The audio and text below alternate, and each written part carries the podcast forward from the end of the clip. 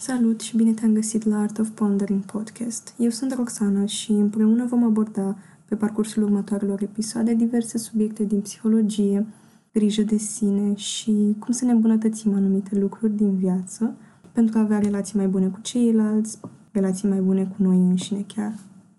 Îmi doresc de la acest episod introductiv să fie un fel de get to know me, un fel de a vă simți mai aproape de mine și a înțelege exact background-ul meu și pregătirea mea de până acum. Numele meu complet este Roxana Andreea Mihordea. Am terminat facultatea de psihologie și științele educației în cadrul Universității din București și în prezent sunt la masterul de psihologia sănătății, cercetare clinică și optimizare comportamentală. Nu am fost întotdeauna pasionată de psihologie, într-adevăr eram pasionată de a înțelege lumea din jurul meu, a înțelege oamenii, a mă înțelege pe mine însă, dar nu aveam un interes specific pentru psihologie. Acesta a venit în clasa 12 când m-am hotărât și pe facultatea pe care urma să o fac. Nu mi-am deschis încă un cabinet de psihologie sau psihoterapie. Este un gând de-al meu pentru viitor, într-adevăr, dar în momentul prezent nu-mi doresc să fac asta. În schimb, ceea ce fac acum este foarte multă cercetare, atât pentru mine, cât și pentru blogul meu de psihologie de pe Instagram, cum probabil mulți dintre voi deja știți. Pentru cei care încă nu mă urmăresc, contul meu de Instagram este art.of.pondering și postez aproape zilnic uh, lucruri din psihologie, psihoterapie, cunoaștere de sine, iubire de sine și practic tot ce simt că ar putea să vă ajute pe viitor sau în momentul prezent. Întorcându-ne înapoi la podcast, mi-ar plăcea ca toate episoadele să fie într-o formă de colaborare cu voi, adică din când în când voi posta pe Instagram întrebări cu ce ați mai vrea să auziți în podcast, ce v-a plăcut, ce nu v-a plăcut, diverse forme de feedback pentru a putea mereu să îmbunătățesc contentul și să fiu mai aproape de voi și mai aproape de nevoile voastre, pentru că simt că dacă doriți să vă dedicați timpul ascultând acest podcast, vreau să și uh, vă ajute într-un fel sau altul. Și bineînțeles îmi puteți lăsa și mesaje în privat cu feedback legat de podcast și de ce ați mai vrea să auziți pe viitor. Trecând acum pe un plan mai personal, uh, interesele mele mereu au variat în jurul a doi poli, aceștia fiind cercetarea și arta, Cumva psihologia a reușit să le îmbine foarte frumos pe amândouă pentru că avem zona de cercetare rigidă, științifică, cum este CBT-ul, Cognitive Behavioral Therapy, dar avem și zona de uh, psihoterapie existențiale sau uh, dramaterapie sau psihoterapie prin muzică, care atinge exact nivelul acela de simț artistic pe care eu l-am perceput ca o nevoie absolut necesară pentru a îmbina cele, cele două interese majore ale mele. Totuși, în facultate nu am avut oportunitate de a experimenta atât de mult cu această zonă de artă în psihologie, pentru că atât uh, programul de licență cât și cel de master pe care le-am ales sunt uh, foarte centrate pe știință, ceea ce nu este deloc un lucru rău. Mi se pare că ne-a făcut să gândim mult mai critic și să înțelegem articole științifice și mm, să judecăm noi înșine dacă o informație este corectă sau nu.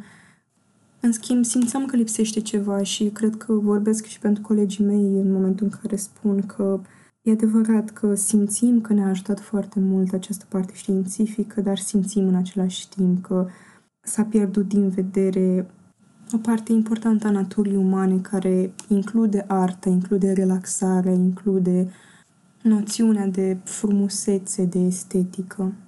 Și probabil acesta este motivul pentru care eu am început să mă îndrept spre zona artistică, adică am învățat singură Photoshop, am început să mă duc la lecții de tobe, am început să desenez și tot felul de inclinații de acest tip. Tot în timpul facultății am mers și pentru prima dată la psihoterapeut și am continuat până în ziua de astăzi. Motivul pentru care am mers prima dată este probabil ca la mulți oameni Uh, nu ca să se îmbunătățească mai mult decât sunt deja, ci pentru că se întâmplase ceva în viața lor. Uh, pentru mine a fost un episod depresiv prin care treceam și aveam nevoie de un, o altă persoană care să-mi fie alături în procesul de vindecare. După câțiva ani am realizat că de fapt fusese mai mult o consecință a unui burnout destul de prelungit și nu un episod depresiv propriu-zis, Dar, în orice caz, psihoterapia m-a ajutat foarte mult să mă cunosc pe mine, să-mi îmbunătățesc relațiile cu ceilalți. Totodată să renunț la anumite relații care nu mai făceau bine. Și să încep să mă pun pe primul plan, pentru că obișnuiam să pun pe oricine altcineva, numai pe mine, nu pe primul plan. Și se simțea asta din nivelul meu de energie și din felul cum reacționam la anumite lucruri pe care ceilalți le spuneau. Mi se pare necesar să vă spun lucrurile astea pentru că de multe ori când vedem o persoană pe internet și mai ales dacă are o pagină de mental health sau dezvoltare personală, de obicei credem că acea persoană, mai ales dacă noi nu suntem într-un loc mental foarte bun, tindem să credem că acea persoană nu are nicio problemă sau dacă are probleme, trece prin ele foarte ușor, le rezolvă foarte repede. Ceea ce nu este mereu adevărat. Sunt foarte mulți psihologi care se luptă cu depresia sau cu anxietate sau cu PTSD și vorbesc liber despre asta. Și mi se pare un lucru foarte bun, chiar esențial, mai ales pentru psihoterapeuți, pentru că acel nivel de vulnerabilitate ne face oameni.